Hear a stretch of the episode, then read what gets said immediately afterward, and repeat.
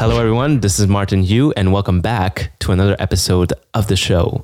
Today, my guest is a founder, investor, and entrepreneur. Over the last 22 years, he's been the CEO and founder of three companies, notably Treehouse, which is an online technology school that has taught over 600,000 students how to code. He was also the founder and CEO of Carsonified, which threw some of the biggest conferences in Web2 with speakers such as Mark Zuckerberg, Kevin Rose, Gary Vee, and many, many more. At the start of 2022, he helped launch Proof Collective and Moonbirds as COO of the project. Ryan is currently working on a new exciting project called 121G, a fund focused on acquiring one of one's blue chip NFTs as well as securing allow list access to the hottest upcoming projects. So many exciting things we cover on this episode. I learned a lot from his mindset, how he stays calm during uncertain market conditions, his meditation practice, habits, and much more. On that note, please enjoy my wide ranging conversation with Ryan Carson. Ryan Carson, welcome to the show. Good to be here. Thanks for having me on. Man, it's been a while. We last time we saw each other was in New York. I know. Feels like a lifetime ago already. We, the, the market was quite different back then. yeah, gosh, it, it was. And and it was it was different on last Saturday and it's going to be different next Saturday and it's it's going to be a wild ride, that's for sure. Question I have for you, how do you stay level-headed with all the I guess the FUD going around? Do you do you have um, some tips to give us? Yes. Um, invest for the long term. I'll tell you, I, you know, I don't want to make light of the current situation. I think, you know, there's a lot of good people that are losing a lot of money. Um, and, and that's scary and painful. And, and, um, you know, it's, it's not to be uh, taken lightly. But honestly, when the market started crashing, I, I just wasn't concerned personally. Um, you know, I, I have been investing for years and years and years um, uh, in tech stocks, and I've always had a, a, very simple investing strategy, which is buy what you know and buy what you believe in. Um, mm-hmm. And uh, when you know, I was lucky enough to buy a Tesla back in 2014. Um, as soon as I you know drove it for a while, I was like, I'm buying some Tesla stock, just because you know, like this product is going to change the world. Uh, no one is more committed and and bonkers than Elon Musk. So, you know, let's let's buy uh, Tesla. So I, you know, bought a bunch of Tesla, and it it's been one of the best investments I've ever made. And I've held it all through the craziness. You know, yep. I mean, I, and I still hold it, and it's way down right now, and I'm still going to hold it. And I literally lose no sleep over that. And um, well, and I guess I'm, it's the fact like, are you coming at it from like um you know a trading day to day trading perspective, or are you really looking long term? And I long term, I'm, yeah, exactly. I'm not a trader at all. I well, I mean, and people aren't considering capital gains either. I mean, you really have to know what you're doing when it comes to short term and cap and long term cap gains, and and you know, unless you really know what you're doing and trading, you're going to end up losing a lot of money and and and probably damaging your mental health permanently. Um, so NF, NFTs, same strategy, long term. Speaking about mental health, uh, I saw in one of the tweets that you put out recently, you, del- you deleted Discord from your phone. yeah, I've never been happier. I mean, I, I love Discord, you know, so, you know, those that don't know who I am, you know, I was the COO of Proof and Moonbirds and was, was, you know, 110% involved in building the community of Proof. And I love it. And I, and I loved it and I still love it. And so I was on Discord, I mean, probably you were on there know, a lot. probably 14 hours a day. Yeah. Um, and I loved it, but this, but it, it started to, you know, mess with my family life and my personal life and my happiness and, and uh, decided, yeah, now I have a work phone and a, and a home phone and the work phone has Twitter and Discord and, you know, all an email. And then my home phone has none of that. And I literally turn off my work phone at 5 p.m. now every day. And, uh, and it's hard at first. I, I, I, sort of felt lost at first when I did that. Um, and now I'm settling into having time to think and, and process, and it's, it's a good thing. Was that something you really recently thought about and it was implemented really quickly, or it was something that was ongoing that maybe your family kind of talked to you about for a while and then it's yeah, only after?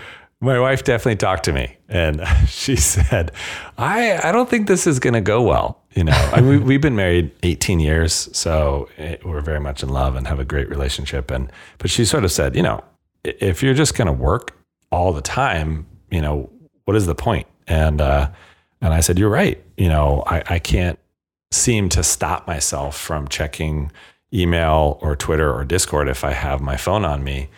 And I said, I'm just literally going to go to Verizon today and I'm going to buy another phone.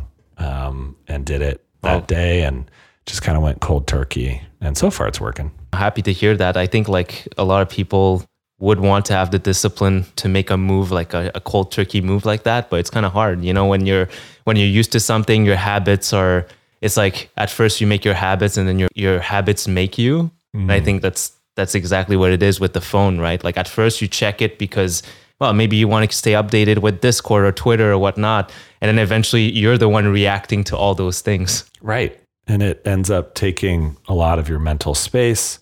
And then you can get really affected by things, you know. Um, a lot of people didn't understand why I stepped down from Moonbirds and, and Proof. And I, I, got a lot of flack on Twitter. And, um, you know, it's hard not to let that affect you. And so if it's the evening or the weekend and you're reading this stuff, even if it's not based on facts, it, it still affects you. Um, you know, and I'm just a person, and I have feelings and thoughts, and and mm-hmm. uh, and and and those things are very hard. So I've decided I, I need to compartmentalize my life a little bit. Did the um, the meditation aspect like really help with that too? To like, it did, yeah. So I started meditating at the end of um, last year, um, actually because of Kevin so Kevin uh, has always been into meditation, and you know he started Oak, um, the meditation app, and um, I had played around with meditation, but never was able to commit.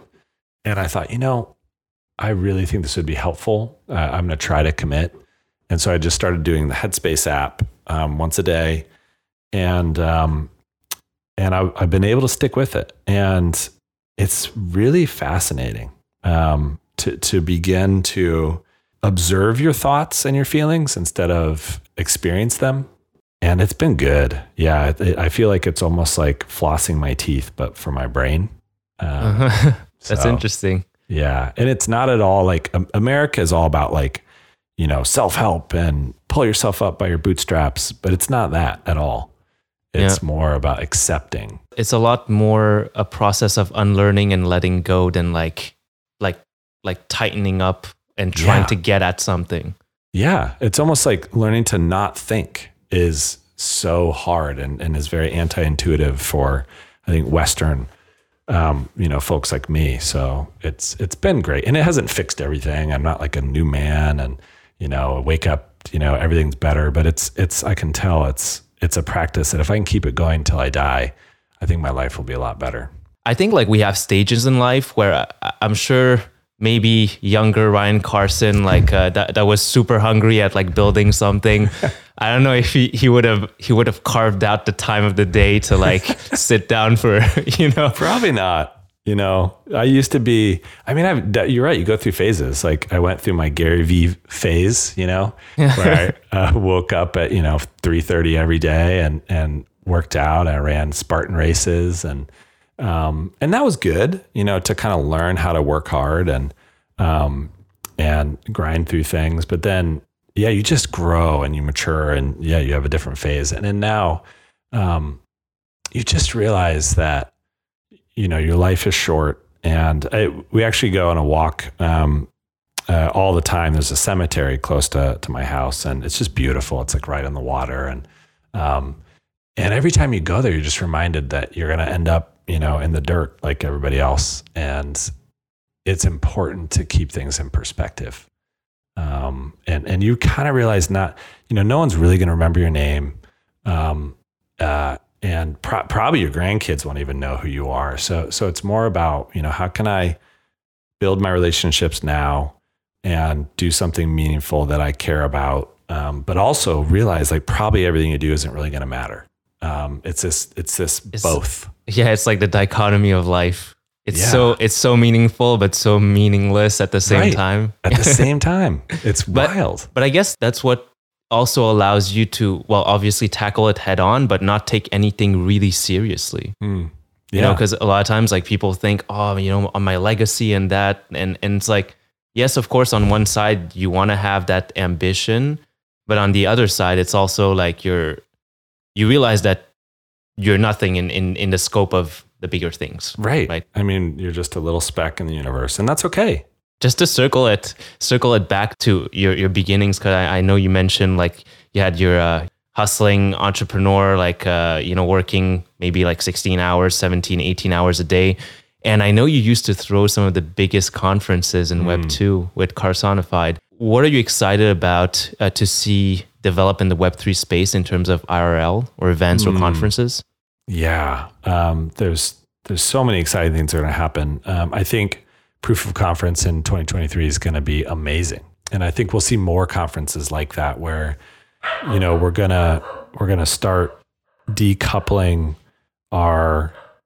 Well, I think we're actually going to see a merging of our online personas and our IRL personas, and I think that's a good thing. Um, and so I'm excited about that. I understand an- anonymity and the, the need for it sometimes. You know, I think it's very valid, you know, if you are uh, from a group that's been historically held down to be anonymous sometimes. I think that's actually valuable and important, you know. Uh, but if you're starting a project, um, I think it's important to be fully doxxed. And, and I, then I think seeing the, the space mature and seeing people meet each other in real life and have you know Zoom calls or meet at, at, at a at a bar and chat and get to know each other and network. I think that's good, and um, we'll actually see the the whole space get lifted up as we build real relationships in real life. I mean, we met you know at the first proof meetup in New York City or the second, uh, the third. We met twice, right, at the first and 2nd and that was good. I mean, I feel like we have a real relationship now because we've actually met, and the space needs more of that. Yeah, I think I think it's it's hard to it's hard to move away from the DNA of a human being, which is like we've been hardwired for so long to like connect with people, hmm. like looking at people's face and like we read all the emotional cues that there's no way we will read in a tweet or in like even sometimes like doing I mean, this is the closest we get, but eventually I think it's gonna get become like way crazier like making all these like uh, online phone calls like a zoom call it's going to feel like you're actually there right but Exactly. Yeah. Yeah. And this is a good thing. So I think IRLs is and important. I think anyone who is newer to business, you know, is going to learn that the best business decisions you can ever make are to meet people in real life and build real relationships. Ca- Can I can I interject because you mentioned something that I kind of caught up. It was like in um in an interview you did with Kevin Rose, but way back then when he was doing like these podcasts that you guys were sitting down together. Yeah, and you were saying like yeah, you were saying like uh, one of the reasons why you kind of threw these conferences too is because like of the fact that you were suddenly like the center point from where each of these relationships stems from. So you were able to like obviously like get a lot of ROI from that. And I think like everything that comes from life is about relationships. 100%. Yeah. Everything good that's ever going to happen to us is going to be because of other humans we know, period.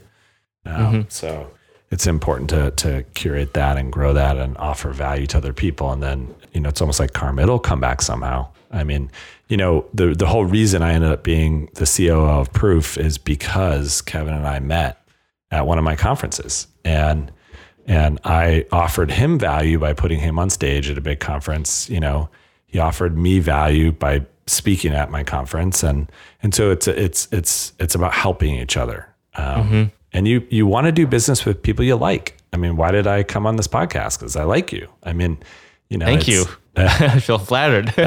well, that's how the world works, and so. I, IRL is is really important um, for for building your career. Side note, that was a really fun time in New York. Those uh, at the after parties and everything. Oh yeah, that's where it all happens. Any tips on because obviously like you've invited a lot of speakers on stage um, when you were running like Carsonified. Any tips you've learned over the years to be a better public speaker or host? Um, you have to be really tuned into. You have to be very empathetic. If you're empathetic, you you, you can be you can achieve a lot. And so I always kind of laugh at myself when I say this, but but probably the best book I've ever read is How to Win Friends and Influence People. And my mom gave me that book and said, "Hey, read this book."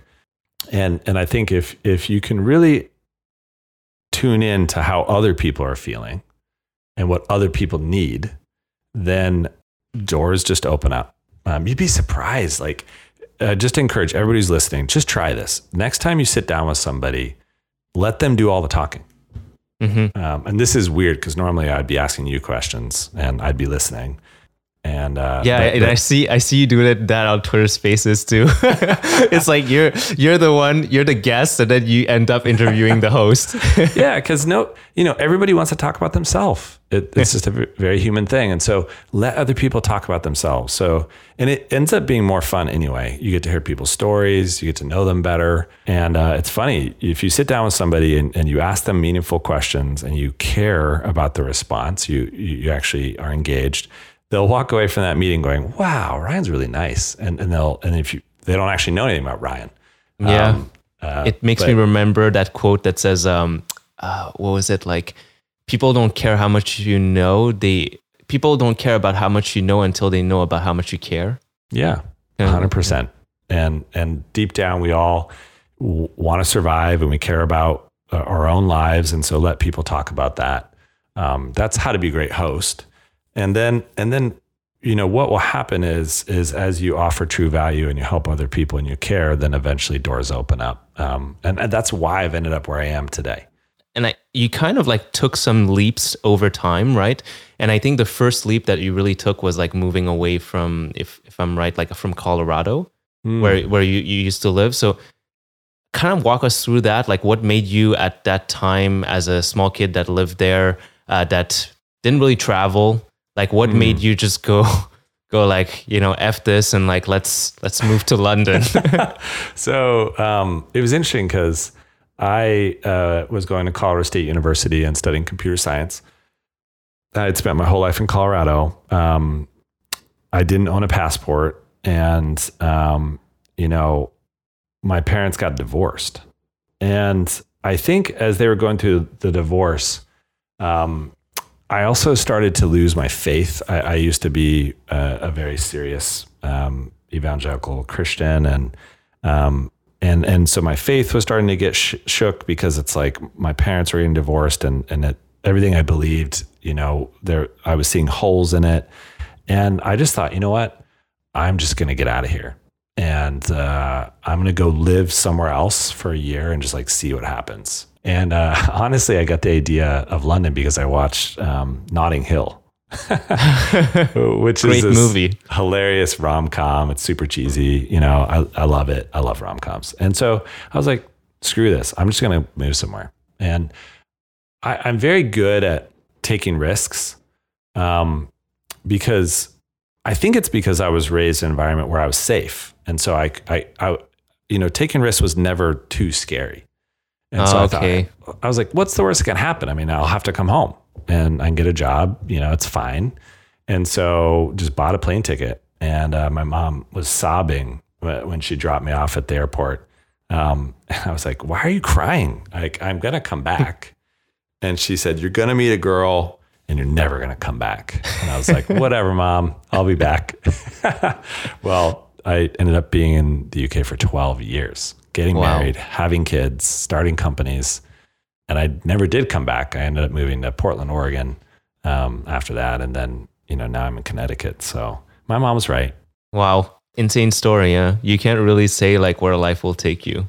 No. And that's why like you never know until you take the leap. I, I guess like one of the things that I've, I always try to keep in my mind is try different things, experiment, mm. right? Because yep. you could move technically somewhere now and that could completely change the course of your life. Yeah. Yeah. Mental elastic- elasticity is very important.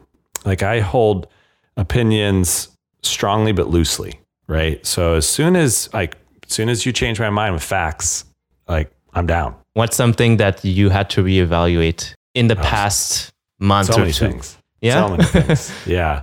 I mean, you know, I would say, I mean, reevaluating my position at proof right? You know, when I joined Proof, you know, Kevin and Justin, I thought it, it would it be a three year project, and we would work hard and it would be straightforward. And we never imagined that we would create, you know, what looks like it's going to be the biggest project in the world. And I think of reevaluating that and saying, oh, wait, well, is that what I want? You know, is this what proof needs? You know, I think I'd actually be happier running my own venture fund, like being willing to admit what makes you happy. Because um, mm-hmm. everybody was was like, "You're crazy for leaving proof. Like, why would you leave this rocket ship?" And it's like, because I know myself, and and I know what's right for proof, and I know what's right for me, and and so being willing to make those hard decisions uh, is hard, but but I I changed my mind on that. Um, and, yeah, so, I, I think like coming from someone that was like inside of the proof discord from day one and we actually chatted like pretty early on. Mm. i think nobody really envisioned proof being becoming what it is. No.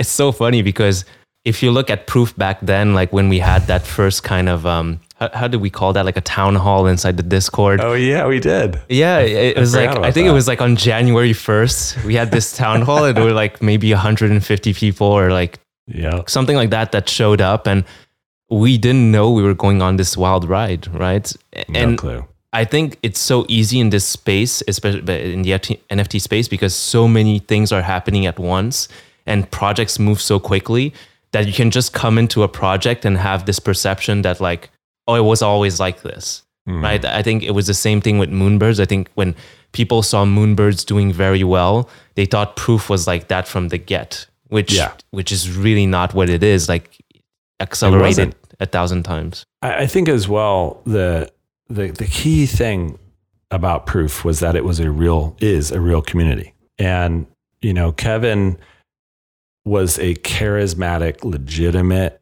founder with a real community. So he built his following, you know, for over a decade, right? Podcasting, speaking, building companies, investing. Um, and uh, you know, and doing podcasts with Tim and his own podcasts and, and podcasts with me and and you know to put in the work. And so we walked into this community going, I don't. We all didn't know it was going to be, but we knew it was going to be good, right? And then you know that's why I wanted to join. I'm like, this is fun. Like this is a healthy, good community. I like building community. I can do this. You know, Kevin's busy full time at True. Like I can come in and boot this thing up for him and Justin and and we were all in there being genuine and, and real. And I think that's what makes a good foundation for a project authenticity, doxed founders, real community. Um, and then you can build on top of that, right? Mm-hmm. You know, like we're seeing projects fall apart right now, and, and it's sad and terrible to see. And the reason why is, is and you look back, you're like, oh, there's no foundation. Mm-hmm. There's no real community there. Like everyone in that community is there because they like money. Yeah and that's never going to work, right?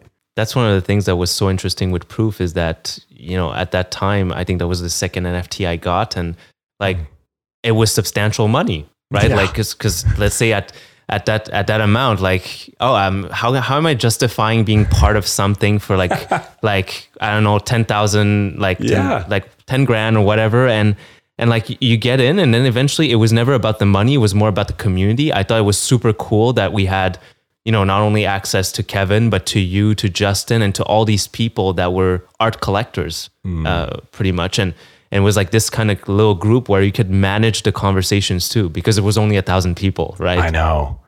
I think that's key. Is the the Discord has been manageable and private. Um, and uh, I I had the same conversation with my wife. I was like, okay, I'm thinking about minting this NFT, and it's five ETH and uh, you know it's like fifteen thousand dollars, and you're kind of going, well, that's bonkers, you know. Um, it's an online club, and like what, you know? So, and you know, I don't think in dollars anymore. I think in ETH, but I had the same conversation, and then, but then I thought, you know, it's good to have some barrier because in a way it filters out folks who are, are there for the wrong reasons, right? Mm. Um, and I think uh, the community was was very genuine and I loved how people would share like pictures of where they were in the morning. Yeah. Um, you know, like, hey, I'm, I'm, here's my office for the day. And they would be some interesting place, uh, you know, in the world. Exactly. Um, and I think that's when I realized this community is interesting and I love it. Um, exactly. And, uh, that, that's, you know. that's what I guess from the proof, uh, Discord was very different from other discords I was part of is that you actually just had like normal, genuine conversation. It was not just about like, okay, what's the floor price? What about NFTs and all that? Like, yes, of course, there's some of that sprinkle in that, of course, but it's also, hey guys, like, hello from I don't know, like uh, you know Trey Ratcliff. He, he's so you know New he always yeah New Zealand. he posted these photos are gorgeous. Yeah, I know. And I think that's what project founders need to learn now is that you can't short circuit community. And, you know, hype and FOMO is not how you build. You know, that's im- important at some point, but that's not how you build a community. You build a community small and steady and, and safe and legit. Um, and then you build on top of that. Right. And, you know, I like to remind people Moonbirds didn't have a public Discord, right? B- Pre-launch, it still doesn't have a public Discord. You know, it launched essentially, you know, with a thousand loyal, excited people and proof who believed in the project, right? And they believed in it because they were already a part of the community. And um, I think we'll see the Moonbirds playbook repeat, and I think we'll see a lot of good projects that follow it, um, which is good. And, and these are the exact kind of projects that we're going to invest in with 121G. You know, exactly that playbook. can you tell us a bit more about 121G since that's like just a nice segue? Sure. Yeah. So, um, first of all, it stands for 1.21 gigawatts, um, which is from my favorite movie, Back to the Future. Um, and uh, the the the tagline of the fund is the fund you wish you could go back in time and invest in, which I That's think a is cute. that's a good tagline. my, my wife thought of that, so I'll give her the credit. Um, you know, so it is an NFT focused fund, and we're not buying uh, historical blue chips. Um, so I, I think there's some great funds that do that. You know, six five two nine has a great you know blue chip historical um, art focused fund. There's another one called Curated. I think folks are doing that, and um, and honestly, I don't think I can offer unique value in that. You know, I think uh, either they can do it, or if you're smart, you can buy historical art yourself. You know, it's not worth paying a two percent management fee and a twenty percent carry, uh, in my opinion. Um, so what we're doing is different, and you know, I learned a lot um, being a CEO founder for 20 years. And then I learned even more being the COO of Proof. And I learned even more launching Moonbirds.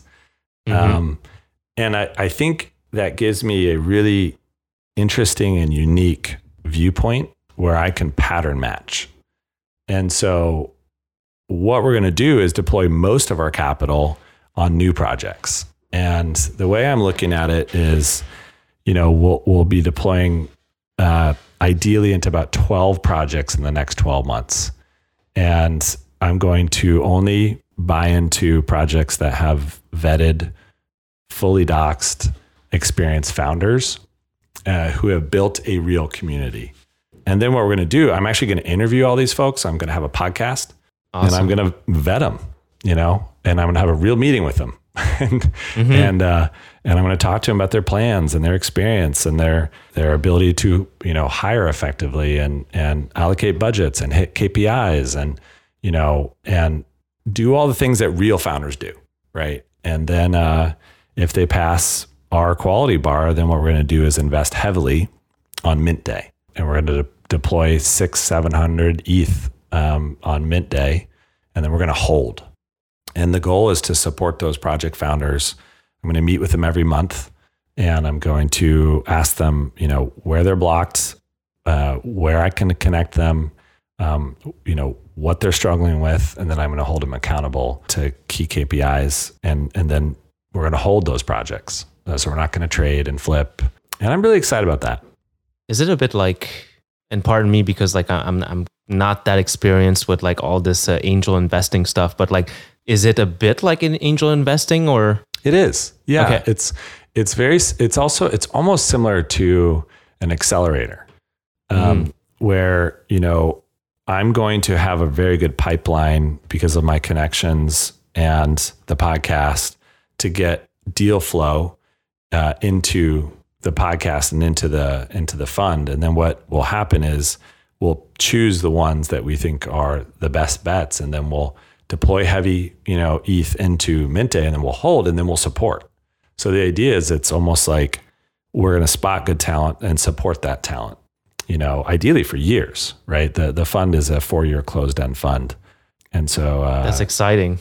In the foreseeable future, do you do you intend on like making it more accessible to like a broader audience? Because I know I know that like there's also the limit, the cap of like 99 investors that you have to. Yeah. So this is the problem with being legal. Um, the, you have to follow laws, and and you know the SEC is very serious about these things, and you can only have technically 100 accredited investors in a fund like this. Um, you can have up to 2,000 qualified purchasers, which is a different uh, class of investor. Um, and we may do that, but but right now we're just focusing on on each fund can have 100 investors. So, you know, I thought 100 ETH might be per investor might be too much. You know, um, depending where ETH is, that's anywhere from you know three to four hundred thousand dollars, and that's a lot of money for a lot of people. But but I also thought, well, I, I need to raise enough capital, you know, to deploy effectively and, and get a return. And honestly, I thought maybe I would get 20 investors, and uh, was just blown away. You know, we completely filled the fund in seven days and raised 40 million dollars. Um, yeah, that's crazy. You know, and and uh, I've got a big wait list on top of that. So it's like, wow, I'm so honored that you know very smart, wealthy investors are are entrusting me, you know, to invest for them, and and I can't wait. And that sounds exciting. Uh, is there any way that we could buy in later on? Because I am working on building my my thing. I, I want in at some point. Um, the the cool thing is yes, and so the way it works is it's uh, technically a rolling fund, and so every quarter uh, there is a new fund. But ironically, if I do really well, it'll be harder to get in because there'll only be hundred slots, and then probably the current investors will re up. Um, but as Oh, yeah. but if people attrit out, which they will, you know, then new spots will open. And Martin, I will tell you if one of those spots opens. Sounds good. You, you also mentioned um, learning. You know, you, you have this ability to pattern match because you've been in so many scenarios that I guess gives you the experience and like the, the reference to know when this is going well or this is not go, not going well. And if we relate it back to learning, how do you actually learn? Are you like someone that learns from just doing? Are you mm-hmm. someone that learns from books? Or are you someone that like loves to listen to podcasts? Maybe a mix of I am very visual, so I my my first choice is video, um, which is probably why I ended up starting Treehouse. So you know, Treehouse, we taught six hundred thousand people how to code through video. That was awesome. Yeah, so that I just I I I I, I love video. I, I it's easy for me to to watch and understand and learn. Um, and then I love podcasts. I mean, I just am a voracious podcast um, listener, and I always listen at you know 1.5 speed, and it drives my wife crazy. Um, so- People like just sound like chipmunks the whole time. yeah, I'm like, I don't care. As long as the information gets in, I don't care. Um, and then I talk. And so I'm a verbal processor. Uh, and so I actually talk to myself. I, I'm the same. really? Yeah, yeah. I like I'll be, I'll loud. be, I'll be in a room, like kind of a bit talking out loud to myself to, to make sense of my thoughts. Yeah. Because it's just like they're inside and like I kind of have to articulate them. Yeah. Oh, good. I'm glad I'm not alone in that. So, yeah, I just talk to myself all the time, and I walk around like so. It helps me to walk and talk to myself. Um, and uh, you know, so yeah. And then the the the next thing I do, I love uh, Gantt charts. So I use Asana for project management because I can use a, Gantt, a Gantt chart to lay, lay it out visually and understand all the dependencies and, and and when things need to be done and what effect they have on each other. So um, you know, but that's the primary way I learn. The other thing is meeting people and listening to them and absorbing what they have learned. Um, so, you know, some of my favorite questions are what's something hard that you've learned? You know, what's something you've learned that's changed your life? And just, you know, I'm like a sponge for information. hmm That's probably why you've been such a great host too. I Because you ask questions. Yeah. You're curious. Love, love to listen. I read on the Treehouse website that at the time you were serious about table tennis. yep, that that was a that was a moment in my life. Um, I actually got this hilarious device. Um, what's it called? It's called like a Pong Master or something, and you could put it on the end of the table, and it oh RoboPong, and it would fire ping pong balls at you. Okay. so, and so you could, and actually, ping pong is a very good uh, sport for exercising. Just so if if anyone wants to get super fit, you just have the RoboPong send you volleys to each side of the table, and you have to hustle and build up some good sweat. Did you see that video of like Bruce Lee uh, playing with ping pong? There you go. Yeah, yeah. It's, yeah, that's that's how he got fit. It's a serious sport, Was- people. Don't knock it. so, table tennis. Are you into like other sports? Yes, I, I love sailing. So uh, sailing is just so much fun because it's completely analog. Um, you know, it's all about wind and water and f- you know physics, and it's just nothing like you know Twitter. So it's just really yeah, and it's all consuming. Like when you're sailing, you just can't like multitask, and I, I can't be somewhere else. You know, you have to be very present. So. Um, It gets you into a flow state, as they would say. yeah, yeah. It's it's and it's a little scary sometimes, so it's challenging. Um, so that's why I love sailing. Do you find there's a difference between flow states and like meditation itself? Because sometimes Yeah. you know, because because sitting down and meditating is one thing. You feel, you know, you feel calm. You feel uh, you feel grounded. But like the the flow aspect of like being in a sport is almost like you don't feel the time passing. There's you just don't know anything else that's happening around you. Do you feel the same thing about meditation, or is it different? Yeah. You know, when I started meditating, I, I remember, you know, um, you start off at like two or three minutes and it, it just feels like forever at first.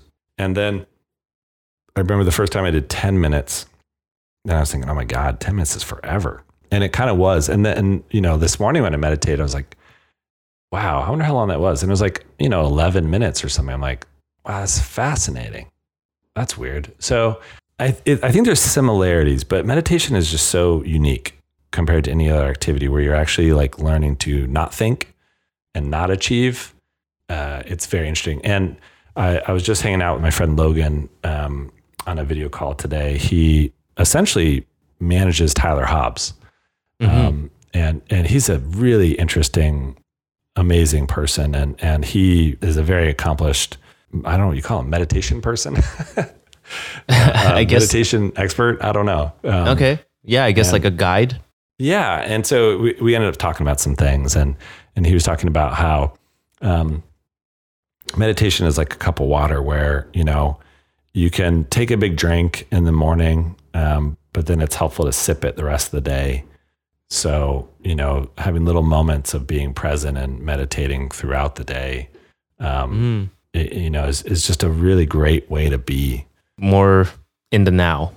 Yeah, and, and kind of just being reminded throughout the day. I mean, even now, it's like, oh, okay, I, I'm going to feel my feet touching the ground as we talk. I'm going to be a little bit more present. Yeah, it's funny, Uh, yeah. Un- unless you really like, you're really aware of it, like that doesn't happen. No, you can, end, you, end up realizing you're never present. You know, like I just realized that. Like, where was it? Where am I? like, I'm here. Like, I need to be here. You know, and Yeah. like feel my desk and focus. And I I'm focusing, but it's it it's strange how your mind often is never quite where you are. One thing I was so curious to ask you about is um, you mentioned on, again, that I think was a foundation podcast with Kevin. You mentioned level ups in the Hmm. company. I Like, forgot about that. yeah, so, so you, you said like it was kind of like an alternative to boring reviews and all that stuff. Yeah. Is that still a way you consider useful to get Um, staff motivated? Or you know, like- it's funny because I I tried so many um, you know novel management techniques, um, and that was one of them.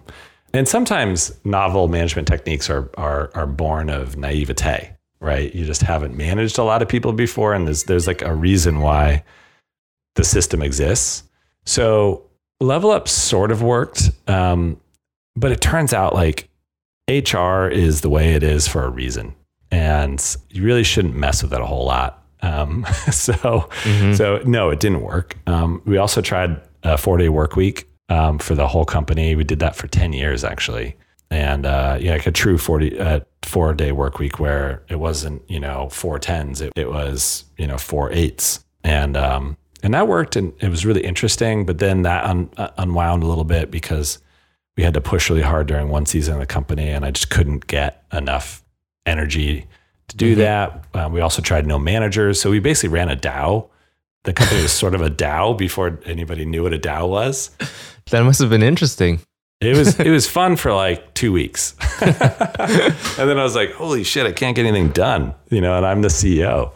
I mean, and you see, I mean, I, I know you know a lot about DAOs, and th- there's very good aspects to DAOs, and there's very bad aspect to DAOs. And uh, I would say, you know, a for-profit company, it it just you really have to know what you're doing, and you probably should end up with delegated voting and all sorts of like mechanics that could make it work, but we, we did not do that. And, and uh, it, it, didn't last very long so. Kind of ties into this idea of full decentralization. Like is that a utopia that people are like looking to reach at some point but there's always going to be some sort of element of centralization in my head like there's no there's no way that like the best decision is always the decision made in a group no. Like sometimes somebody knows way better about like sailing, like you. If I was on like like if we were sailing, I'd listen to you, and and we wouldn't be having a vote. Like, should we be doing this or that? Should Martin be the skipper? Should he? no, definitely not.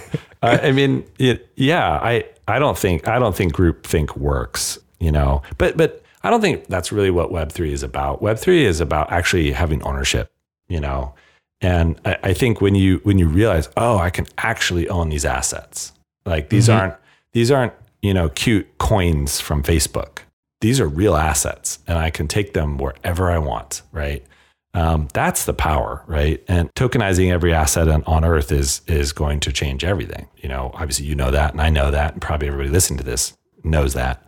But, you know, it was very real the first time I encountered this, which was in proof, where, you know, someone started saying, I want to start a DAO to buy proof passes. yes, serpent. you know, you know, I was like, oh, I, I don't know, I don't, I don't like it, but I can't stop it. And actually, that's the whole point of this. And then I was like, all right, I'm gonna get on board and just embrace this. And it was a lot of fun. And you know, everybody in Proof for DAO has done very well, and and it hasn't ruined the community. You know, so but the real power was you owned your proof passes, and we did not. And so you know, mm-hmm. Kevin and Justin and I couldn't control that. And uh, we didn't try.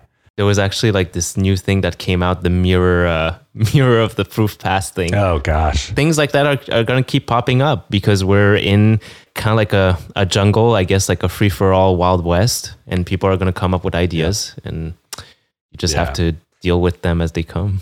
But, but the, uh, the funny thing about Mirror, and, and, for everybody listening that doesn't know what that is, like essentially there's tech now that can kind of stream a Discord to another Discord. Um, but you're, but anyone who believes in that like is completely missing the point of a community. You know what makes proof valuable is the actual people in it. Um, it's not the Discord. It's that's ridiculous. Like, mm-hmm. and so the real value is in the relationships. I mean, why are we doing this podcast? Well, because we're in proof together and we built a relationship. Why uh, am I interested in in things like Rickhouse DAO and and why do I care about people in proof? Because I have a relationship and you can't stream that. You can't hack that, right? That's one of the things that I guess when people come into the NFT space, like the they're kind of impatient about is building a true community. It's not just like okay, one project. Uh, I have an idea for a ten thousand PFP kind of NFT project. Now I just launch it and I I hope for the best. Which mm. at the time when it was like a crazy bull market and everybody was buying into anything, that kind of worked, you know. Yeah, but not anymore not anymore and and like it's just not a sustainable way to do it even more so like a community is something you'll have long term for the rest of your life you're yeah. always going to be able to i guess like to grow with that i i talked to um to my girlfriend who's also an artist one thing she struggled with is like should i start with like building my community first and then releasing my art as an nft well i said like you know why why not do both you know if mm. you can you know mm. like like actually make content about your process on all these other social channels, whether it's Instagram, uh, TikTok, uh, Twitter, obviously, but like just start building your community and release little things one by one. One follower is better than zero, and then it's it's going to build up from there. Yes, exactly. And you don't need to have a huge community to have a meaningful life. You know, I think you can make you can be very happy and make more than enough money with a community of a couple hundred people, right? Mm-hmm. Um, you know you don't need to make millions of dollars. Like it, it just isn't necessary for human happiness. You need to rise up Maslow's hierarchy to be above the bottom level, and then you can go to the next level, which is okay, are my needs met? Yes. Okay, now I can go towards actualization, and th- that act doesn't mean more money at that point. That means doing something that you feel is meaningful, that is appreciated by people, and you could do that with a couple hundred people that truly love your art. I agree. We live in such a special time right now, which is that we can actually do that. Yeah. In the past, like 50 years ago, there was no way an artist could actually, you know, build a community of 200, 500 people. Now right. it's possible. And, and, receive royalties in perpetuity. yeah. like that's mind blowing, you know? And I think uh, Lucrece is such a good example of an artist who you know has he, he's now a big deal but you know for a long time he had a small community delivered a lot of creativity and love and value to that community. And and he could have stayed that size and and still been very happy and done very well. He's gotten bigger now but um, I remember the first time I got I went into the monsters discord and it was like oh this is like a family. Like this isn't this is not like just a bunch of people. These are people that when someone comes in discord they they like ask them questions and they talk to him and everyone's like, who's this new person? And, you know, um, I, it, it's just so exciting um, to see, to see artists actually be able to build wealth. As a new person, let's say coming into a Discord, that's one thing, but new people coming into the NFT space right now, where should people start in your opinion? How should mm. they hmm. start? Well, that's I a that's a very like loaded question and uh, pretty general, no, but no, I hope you can roll a, with it. It's a good question. I think I think what's going to happen is we'll see more projects like VeeFriends 2 bring people into the space. So what probably will happen is that we're going to have larger brands and larger personalities who have communities, right? You know, take any TikToker or any YouTuber or any, you know, B-list celebrity or or anybody who you know, is passionate about sewing and has a, a you know a small group of friends that sew, I think they're going to start to realize, oh, like I can actually create a community here, and then what they'll probably do is is launch you know a higher count uh, project that makes the the mint price accessible in the hundreds of dollar range, right? Mm-hmm. And and those folks will probably onboard through you know a Coinbase NFT or something that has really easy fiat on ramps and and then they'll buy that first NFT and then it kind of goes up by a little bit and they're like, whoa, like I actually made like 50 bucks or 100 bucks. Like this is kind of cool. And I think that's how it's going to happen. Um, mm-hmm. You know, we need to see the UX of wallets get a lot better. We need to see the Discord get better too. yeah, we need to see Discord go away. Like, I mean, yeah, we, I mean, Discord is a disaster. Um, you know, it really is. It's like unsafe. It's scary. The UX is terrible. It yeah, I mean it, that's that's also the the biggest challenge I had with onboarding new people into NFTs. It's right. like, yeah, make, make a Discord account. And like, they're like, what the hell is this? And then they yeah. go in and join this server and they, they're just like, this is anarchy. It's chaos. I, am never touching this again. it is. It does. It is anarchy. I mean, it's like, this is terrible. So and I mean, this is another reason I'm bullish on proof. I know that you know Kevin and Justin have have plans in this space, and and uh, I think it's good. And so we'll see it mature. You know, and there's other projects like Islands, which is a Discord alternative, and so that'll get better. Wallet UX will get better. On ramps will get better. Projects will get more accessible uh, for mint price. And, and then I, th- I think where it really takes off is community. I mean, I just think people, humans, you know, we've evolved to need to be in a tribe and mm-hmm. um, once you find your tribe and that tribe, you know, creates value, I mean, just look at us in proof. We're, we're a bunch of crazy people. Like, I mean, I love proof. It, it's probably the community I love the most in the world, right?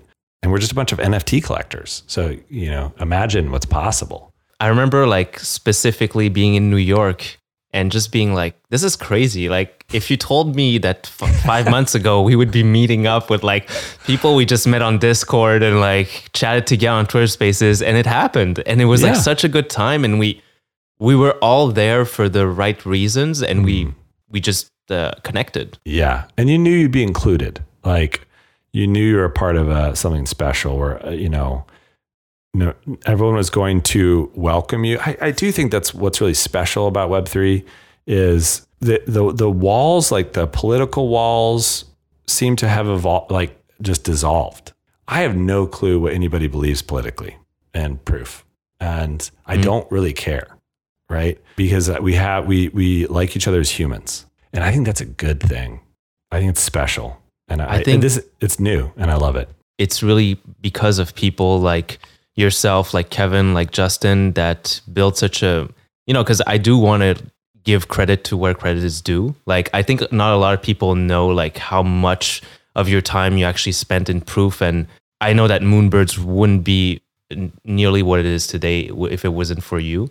Oh, so, like, thanks. to be honest, like, uh, really props for that and thank you for for like what you do continually and even thanks. thank you for for making the time to do this today Oh, of course. Yeah. No, I, I served the proof community because I wanted to and I believed in it and I still believe in it. You know, that's the most beautiful thing about community is is you can't fake it, right?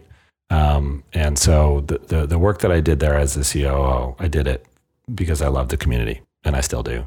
And yes, it worked out, you know, and it was a lot of fun and and um, you know, it allowed me to launch my funds and there's a lot of good things I received from that, but um, you know, the team very much does love the community and believes in it. So, but thanks for saying that. Appreciate it.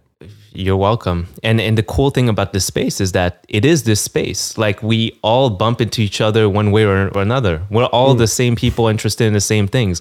Like even though you're not the CEO of Proof anymore, I know I'm going to see you at events. I know yeah. you like we're we're going to get get to hang and it's going to be awesome. no, I know. It's kind of fun as well because it, it kind of goes to show like the value of owning assets. Like yes, I'm not an employee anymore. And if in a traditional Web two sense, like you would, I would lose all my connection. You know, it's true. Huh? I, I haven't even thought about that. And and I still own two proof passes, and I still own my Moonbirds, and I am a part of those communities, even if I'm not the COO. Um, mm-hmm. You know, and Kevin and Justin and I are still very good friends, and everything's fine. Um, but but if if it was a Web two thing, I would be an ex employee. You know, and it's like it's just well, exactly. Like you, you wouldn't be really chilling at staff parties. No, like, be like, what is he doing here? Right. but but no, it's like, well, wow, yeah, I mean, we're all still together. It's great. So yeah, looking forward to that. And um, I again, like I'm I'm telling you, I'm building up and uh, going to see you in the 121G fun at some point. All right, I got that spot for you. Um, but but meanwhile, you know, looking forward to hanging out in New York. Yes, sir. Thank you again for taking the time and um, See you next time. Sounds good. Take care. That's it for today's episode. I hope you enjoyed the show. And if you did, please consider leaving a review for me. Um, it's always super helpful to get that kind of feedback uh, of what I'm doing right, what I could improve. And uh, so if you can take 13 to 35 seconds of your time to share some thoughts with me, I really appreciate it. Thank you again for listening. And uh, until next time.